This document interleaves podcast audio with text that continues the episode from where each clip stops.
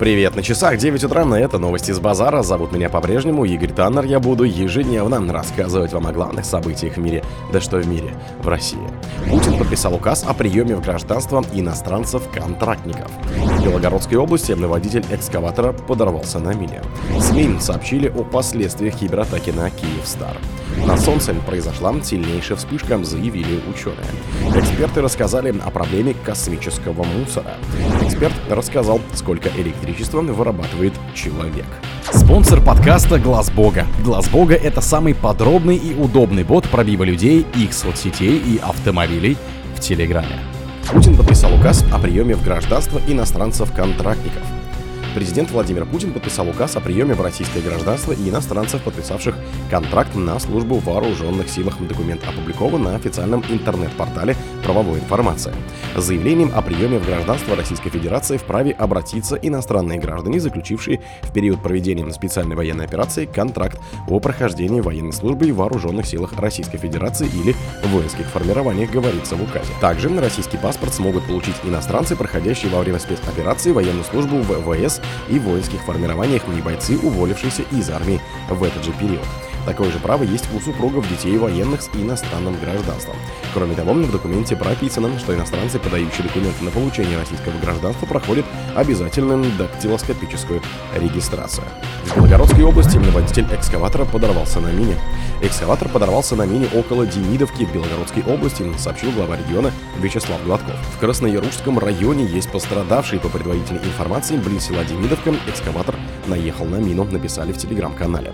Губернатор уточнил, что при подрыве рабочий получил осколочные ранения лица и контузию. Он добавил, что мужчину госпитализировали в больницу номер 2 Белгорода. Ему оказывают всю необходимую помощь. Краснояружский район граничит с Сумской областью Украины. Эта местность регулярно подвергается обстрелам со стороны ВСУ. Ранее сегодня белгородские власти сообщили о продлении зимних каникул до 19 января для школьников и студентов в нескольких муниципалитетах. В их числе Краснояружский район, детские сады в этих муниципалитетах будут работать в режиме дежурных групп. Сессии у студентов колледжей и вузов пройдут в дистанционном формате. СМИ сообщили о последствиях кибератаки на Киевстар.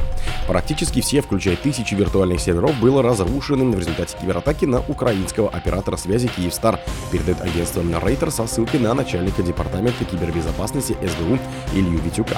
Атака уничтожила практически все, включая тысячи виртуальных серверов и ПК, говорится в сообщении агентства со ссылкой на Витюка, который дал ему интервью. Ранее глава компании Александр Комаров заявил, что около 40% инфраструктуры украинского оператора связи Киевстар было разрушено в результате кибератаки. По его словам, Киевстар обратился в суд с иском вмешательства в работу сети, в результате которого нанесен ущерб на миллиарды гривен. Сбой в работе Киевстара произошел 12 декабря. Абоненты жаловались на проблемы со связью и отсутствие доступа к интернету. В компании сообщили, что причиной технического сбоя в работе сети стала мощная хакерская атака, в результате которой частично разрушена IT-инфраструктура оператора. На Солнце произошла сильнейшая вспышка, заявили ученые.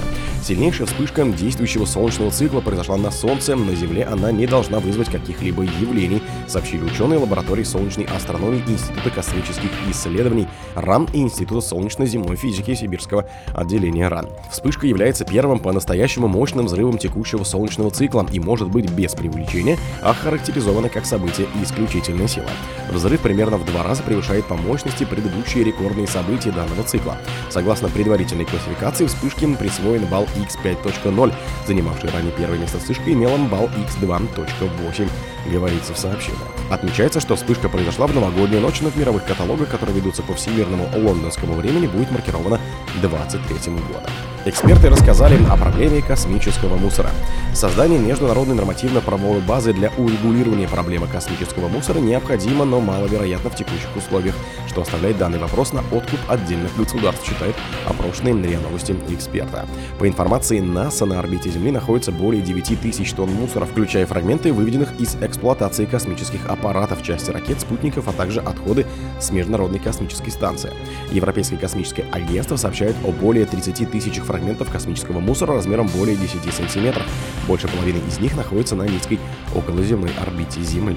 На фоне бума космической отрасли и рекордного числа запусков в 2023 году проблема космического мусора приобрела особую актуальность, так как большую часть новых спутников запускает на те же самые орбиты, создавая риск столкновений как для самих спутников, так и для пилотируемых кораблей.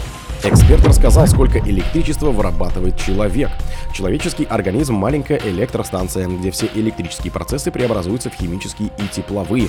Мощность среднего человека сопоставима с яркой лампочкой приблизительно 150 Вт, рассказал терапевт онлайн-сервиса по управлению здоровьем Андрей Рябков. Организм человека замкнута электрическая система, в которой все электрические процессы преобразуются в химические тепловые. Мощность среднего человека равна 150 Вт.